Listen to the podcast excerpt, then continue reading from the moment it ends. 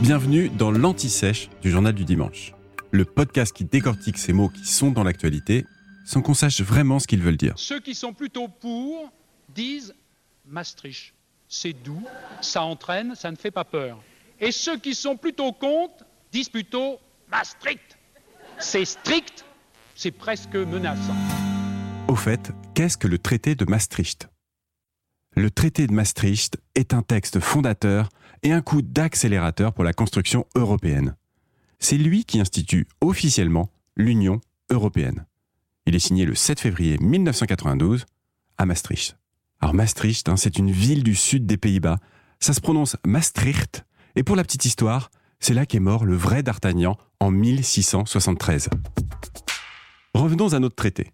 Il est signé par les 12 membres de la Communauté économique européenne, la CEE, e, qui sont l'Allemagne, la Belgique, le Danemark, l'Espagne, la France, la Grèce, l'Irlande, l'Italie, le Luxembourg, les Pays-Bas, le Portugal et le Royaume-Uni. Dans le contexte de l'effondrement de l'URSS et de la réunification allemande, le traité marque la volonté de poursuivre l'intégration économique, mais aussi de bâtir une Europe politique. Voici ce que dit le premier article du texte.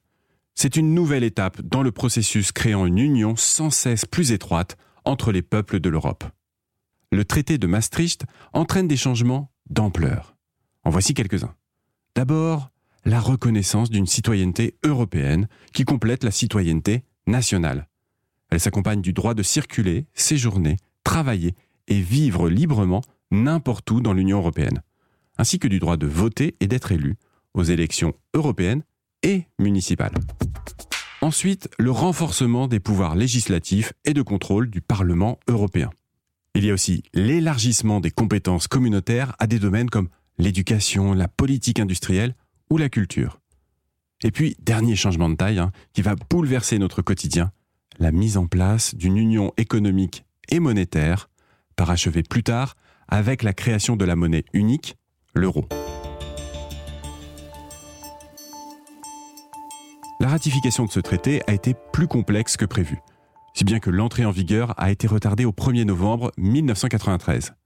Au Danemark, il a fallu deux référendums. Et en France, le oui l'a emporté de justesse avec 51,05% des suffrages. Ce scrutin a divisé l'opinion et a fait apparaître des fractures au sein des partis qui n'ont fait que s'amplifier par la suite.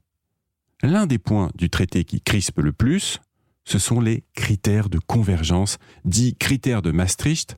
Ils sont quatre, et le plus connu étant l'obligation, pas toujours respectée, pour chaque État membre de limiter son déficit à 3% du produit intérieur brut. L'objectif était d'harmoniser les situations économiques avant le passage à l'euro et de garantir la stabilité des prix, mais ces critères sont parfois considérés comme des carcans.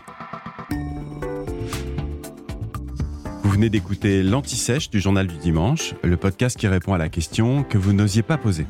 Je suis Vivien Vergniaud et si vous avez aimé ce podcast, mieux si vous voulez écouter d'autres épisodes préparés par la rédaction du JDD, c'est facile. Abonnez-vous, suivez-nous, c'est gratuit. On vous donne rendez-vous trois fois par semaine en podcast et tous les jours sur le JDD.fr.